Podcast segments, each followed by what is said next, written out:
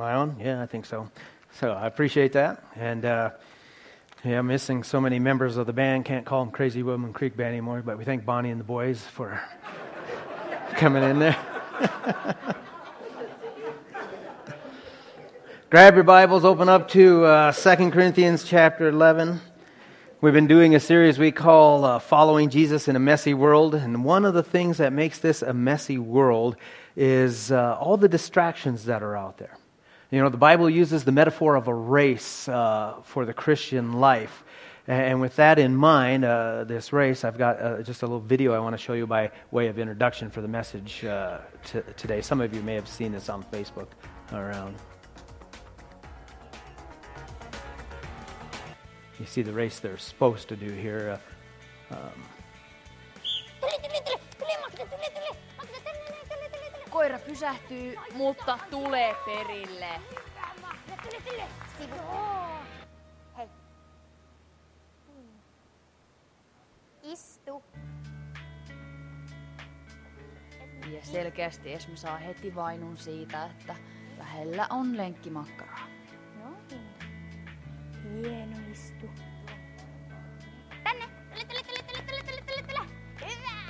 Upeasti Esme menee koko houkutusten highwayn. Ei epäröi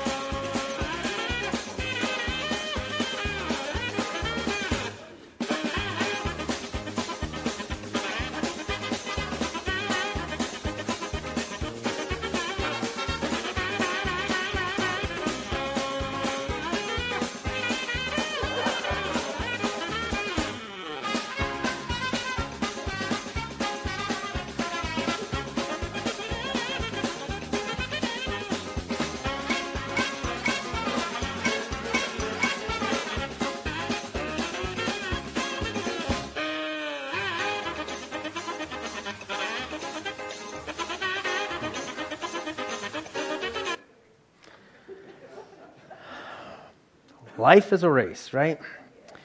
And one key to successfully finishing that race for those dogs was not to get sidetracked by distractions. And, for us, you know, life might not be quite so neatly and obviously divided the way it was uh, in that their competition, but uh, the same is true for us in the Christian life, isn't it? Success depends on not getting distracted. And we're going to see that again this morning as we uh, work our way through 2 Corinthians. We're in chapter 11, uh, verses 1 through 15 this morning. But I'm just going to read the first three verses as we get started. It says this I wish that you would bear with me in a little foolishness, but indeed you are bearing with me. For I am jealous for you with a godly jealousy, for I betrothed you to one husband, so that. Uh, uh to one husband, so that Christ, to Christ, I might present you as a pure virgin. But I'm afraid that as the serpent deceived Eve by his craftiness, your minds will be led astray from the simplicity and purity of devotion to Christ. Father God, uh, this morning we don't want our minds led astray. And so we just ask for your Spirit to lead, to guide, um, to be our teacher this morning. Keep our hearts and our minds on you. We pray this in Jesus' name. Amen. So I don't know about you. I, I know a lot of people have played the game in their head of if I were God.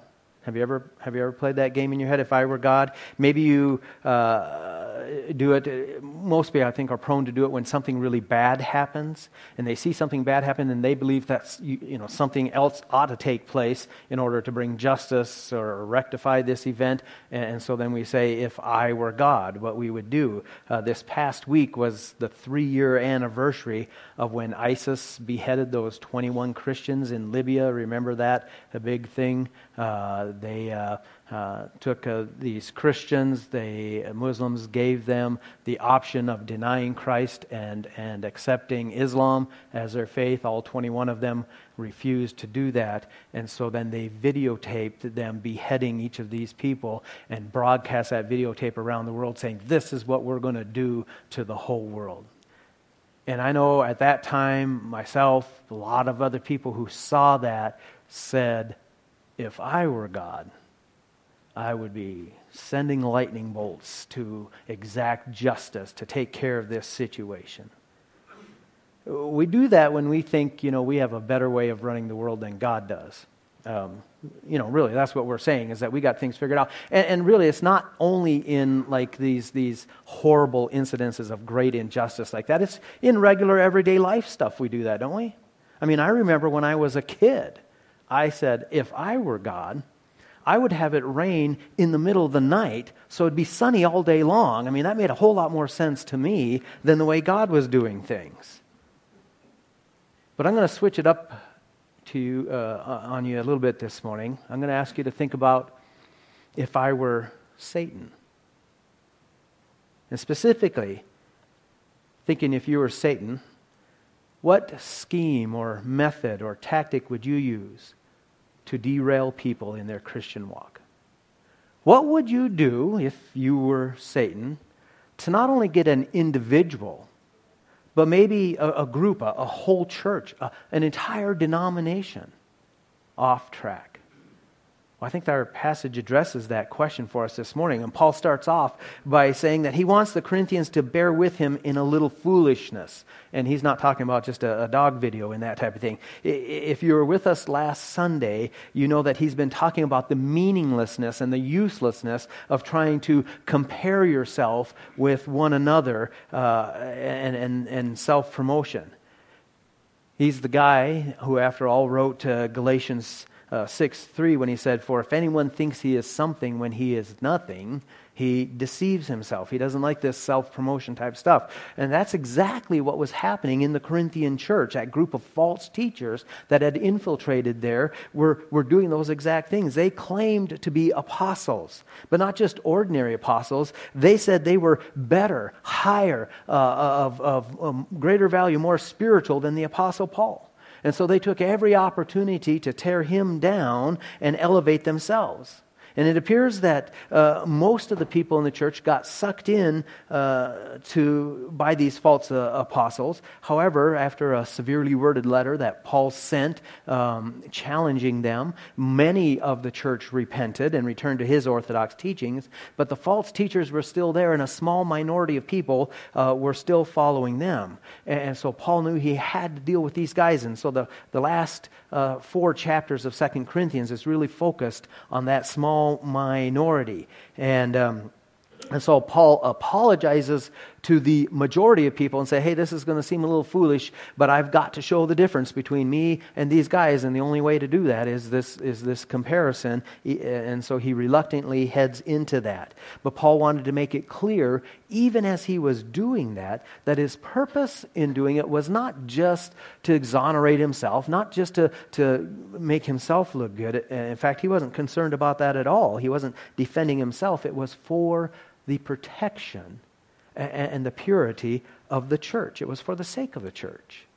If people wanted to badmouth him, uh, uh, but they were still preaching the truth of the gospel, well, then he would just ignore that. He, he really wouldn't care about that because he just didn't care what other people thought about him. And, and, we, we, we know that's true because that actually happened to him once. When he was sitting in prison in Rome, he spoke about two different groups of people that were in that city that were out there preaching the gospel. And one group was preaching the gospel from, from pure and from good motives, and he commended that group and, and said that was awesome. But uh, then listen to Philippians 1.17. He says, the former, meaning the other group, uh, proclaim Christ out of selfish ambition rather than from pure motives, thinking to cause me distress in my imprisonment.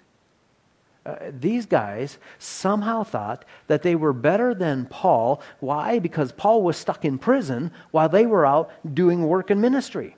So obviously that made him better. And somehow they were they're actually trying to use that to rub salt in the room, to, to, to just rub his nose in it, thinking that that would cause distress to Paul. And I don't know about you, but my first question is why? Why would, why would people do that, especially Christians, right? I mean, these are people preaching the gospel. And you know what the answer is? Is because sometimes people do stupid things. That's the answer. E- even Christians, right? I mean, if you've never said or done something that deserved the dumb label or the what were you thinking response, well, then you're a better person than me because I know I've done that multiple times, even as a Christian. But, but look at how, how, how Paul responded in this situation, right? He says, What then? Only that in every way, whether in pretense or in truth, Christ is proclaimed. In this I rejoice. Yes, I will rejoice. He didn't care. As far as defending himself, defending himself didn't make any difference. Uh, he could care less. As long as the truth of the gospel was being preached, he was happy. But that wasn't the case here in Corinth. These false teachers were not preaching the truth of the gospel. And so Paul would do whatever was necessary in order to guard the purity of the gospel in that church. Look at verse 2. For I am jealous for you with a godly jealousy, for I betrothed you to one husband, so that to Christ I might present you as a pure virgin. Oftentimes in the Old Testament, God used the example uh, of his of, of marriage to represent his relationship uh, with his people.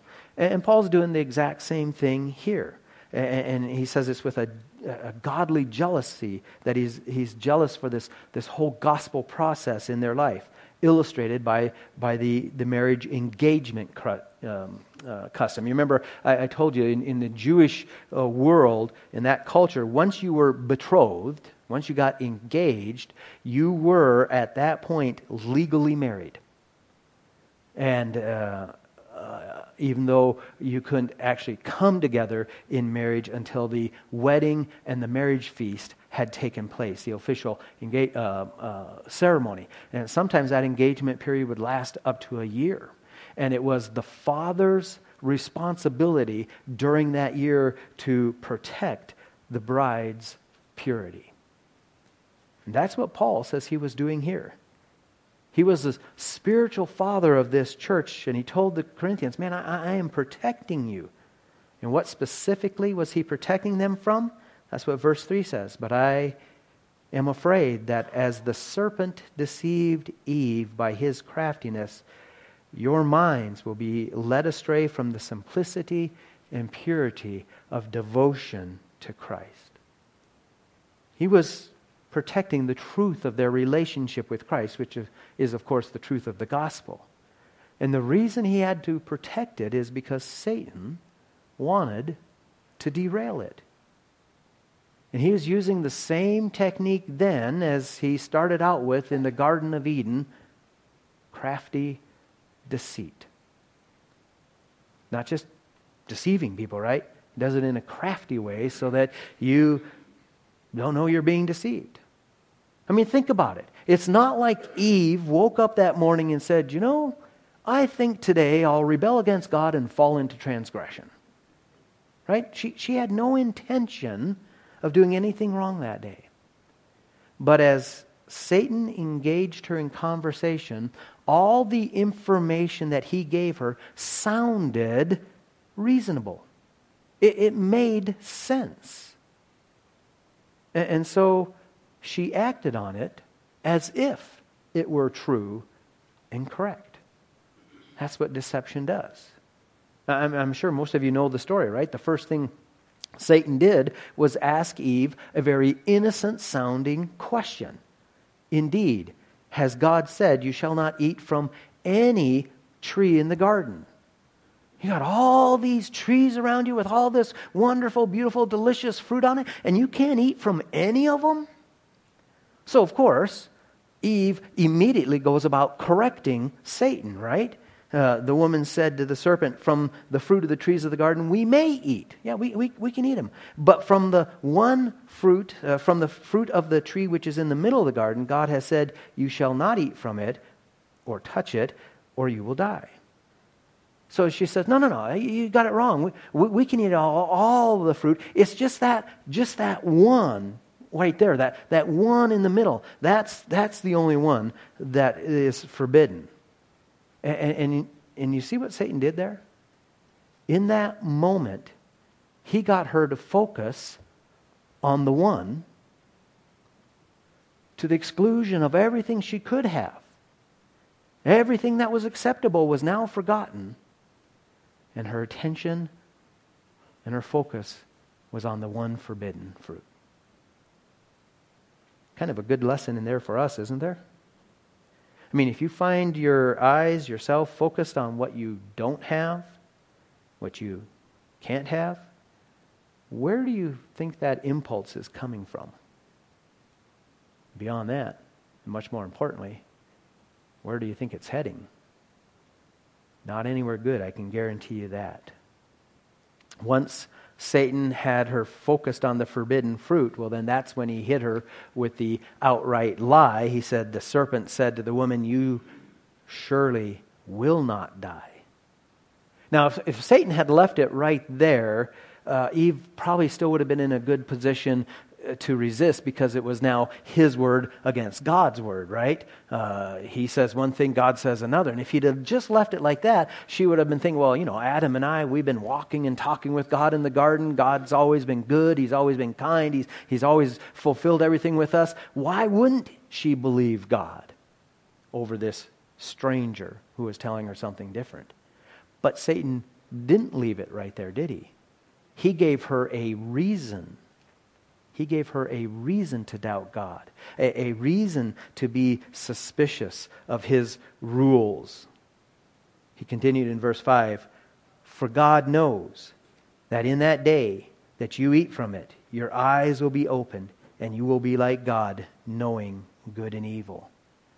Oh, Eve says, I didn't know that. Why would God not want my eyes to be open? Is he afraid of me becoming like him?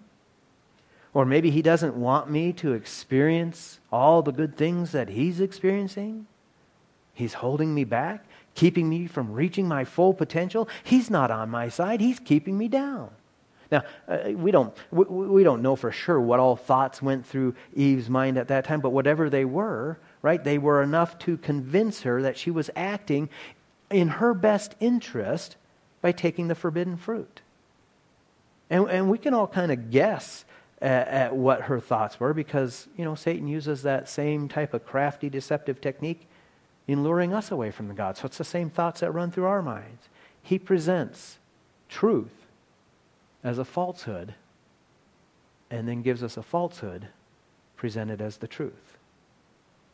And that's exactly what Paul was concerned about for these Corinthians. His fear was that in the same way that Satan had deceived Eve, your minds will be led astray from the simplicity and purity of devotion to Christ.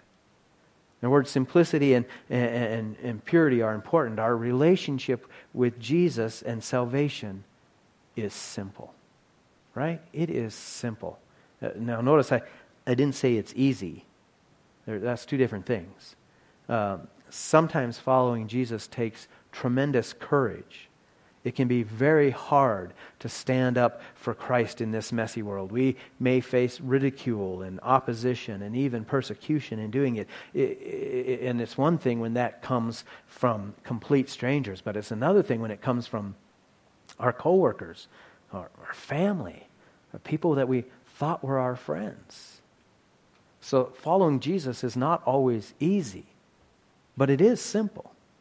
So simple that a child can easily understand it because all it takes is admitting reality. I'm not good enough for heaven. I've sinned. I, have messed up. And I can't ever be good enough. So I admit that I need Jesus. I, I need Him to forgive my sins and, and to make me fit for heaven. I need Him to give me new life and to empower me to live according to His design and His desire. It, it's simple. I, I remove myself from being boss of my life and give Jesus that role. You're the boss of me. And Satan he wants us to believe it can't be simple, right?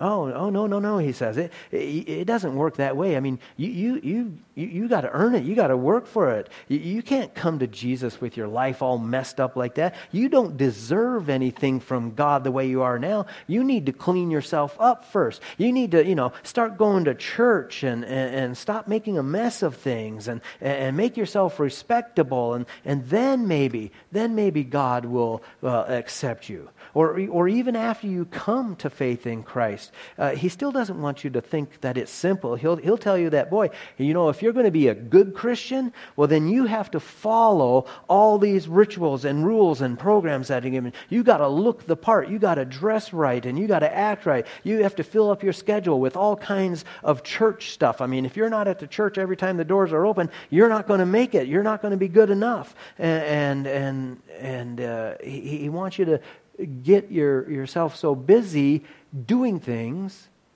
that you've lost the simplicity of devotion to Christ. Or maybe he'll get you distracted by seeking something more. There's got to be more. I want a, a, a, more ecstatic spiritual experience, something that's more emotional. I want my own personal miracles, you know, or, or, or whatever it is. Or it could be that it'll come in the form of false teaching which talks about Jesus while taking you away from Jesus. What? Look at verse 4. For if one comes and preaches another Jesus whom we have not preached, or receive a different spirit which we have not received, or a different gospel which you have not accepted. You bear this beautifully. The people were gullibly uh, being sucked in by these false teachers. That's what he meant by receiving it beautifully. These people preaching a different Jesus. Oh, yeah, they would use the name Jesus, maybe quote some verses from the Bible, or at least parts of verses to make it sound good. They would talk about God. They maybe even talk about different Bible stories. It may look good on the surface, but then they would twist it just enough so that the Jesus they present is not the true Jesus portrayed in Scripture. Their Jesus would end up being just a good prophet, a good teacher a wise guru, maybe a political revolutionary. They'll say that Jesus, well, he's actually Michael the archangel, or a spirit child of God, or an emanation proceeding out from God. They'll say anything except that he is the one and only true God in the flesh. And that kind of false teaching is what Paul wanted to protect the Corinthians from, and what biblical pastors are called to protect their flocks from today. Paul bolstered his argument in verse 6. But even if I am unskilled in speech, yet I am not so in knowledge. In fact, in every way we have made this evident to you in all things. Remember, last week I said they were making fun of the way he spoke. There was some issue or problem there, and he's, he's going on to say, so what? Even if, even if that's true, even if I'm unskilled in speech, that doesn't mean I don't know what I'm talking about. I've got the knowledge, and I've proven that to you over and over again and he's making an appeal to them to believe what he has said so that they will not be led astray. So, if you were Satan, how would you keep people from following Jesus? Oh, well, you would set all kinds of distractions along the path, along the trail, and you would make those distractions seem like the truth. So you could get them twisted this way or that way. And you would make the truth seem like a lie. That's what Satan does. But he has another technique he, he uses beyond that. And, and, and so I'll tell you what he does. Uh, actually, I'll tell you what he doesn't do, because then it's obvious what he does, right? What he doesn't do is he would not show up as some hideous beast with horns on its head and announce to everyone, hey there, I'm Satan, and I'm here to try to damn your soul. Uh, come take a listen to me. Right? He, he doesn't do that. That's not good marketing. Uh, and because Paul was knowledgeable, he knew exactly what he'd do. So he, goes on to tell us, but if you're reading the text, he, before that, he, he has to address real quickly a little red herring uh, argument that the, the false apostles tossed out. In that day, uh, much like it is today, traveling teachers would get their uh, finances and money from the people they taught. And Paul had refused to take any money from the Corinthians. And so these false teachers are saying, well, see there, that proves that his teaching is worthless. You, you get what you pay for. This guy, he's not even taking any money from you, so his teaching can't be any good. And Paul says, well, that's not it at all. I'm being supported by other churches. I didn't want to be a burden to you, burden to you guys, so just forget that argument. And then he goes into what's, what's really true, verses 13 and 14. For such men are false apostles, deceitful workers, disguising themselves as apostles of Christ. No wonder, for even Satan disguises himself as an angel of light.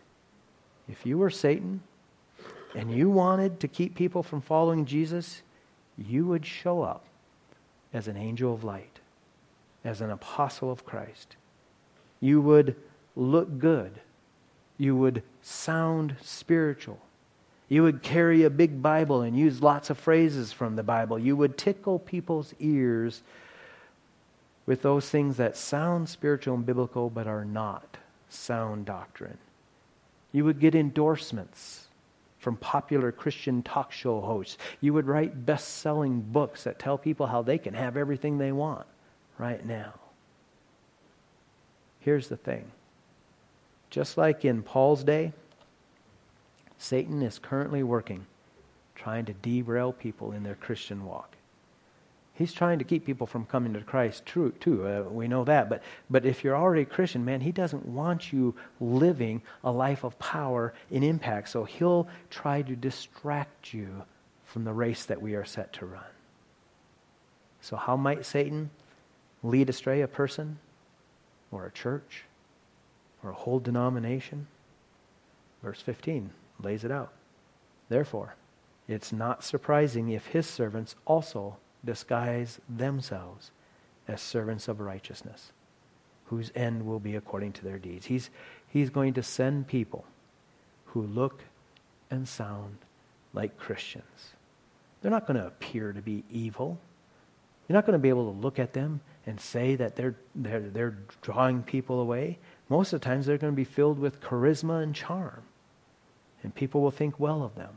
And they'll talk of God and Jesus, but their message will not really be about them. In fact, oftentimes the way it works is their message will be about you.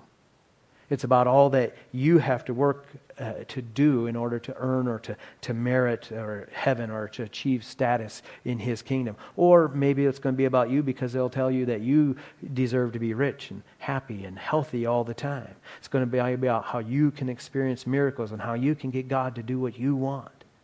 They'll tell you that the Christian life is supposed to be about prosperity. And they seem to forget that the way Jesus described the Christian life was this. And he said, was saying to them all, if anyone wishes to come after me, he must deny himself and take up his cross daily and follow me.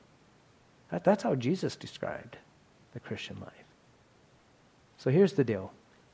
If people are promising more than the scriptures promise, or if they only talk about God's blessings, never talk about things like repentance, sin, endurance, being content with what you have, or if the message is always all about you rather than about our God and our Savior, well, then chances are you're looking at a servant of Satan disguised as an angel of light. And we're warned about these things over and over and over again in Scripture because God knew that was going to be his main tactic. You don't have to worry about that weirdo that's out there proclaiming all kinds of strange things because he's easy to spot. You want the one to be aware of that comes in sheep's clothing, looks like everybody else, but doesn't say the truth of Scripture. And how are you going to know that? If he looks like everybody else. How are you going to know that? There's only one way. You have to know what Scripture says. Do you remember the dog in the video that was successful? What allowed him to run that race easy? He kept his eyes on the master. Not on everything from side to side. If you want to run this Christian life successfully, it's really simple. It's the simplicity of devotion to Christ. Keep your eyes on the Master, and you will be successful in your Christian life. Let's pray. Father God, we thank you for this, again, this passage, this challenge that you give. God, there are so many things that can take our eyes off of you. So many things that are enticing, so many things that seem good, and so many that appear to be right and even spiritual. God, help us to compare everything to the truth of your word. Help us to keep our focus on you, that we might run with endurance the race that is set before us. We pray this with Jesus' name. Amen.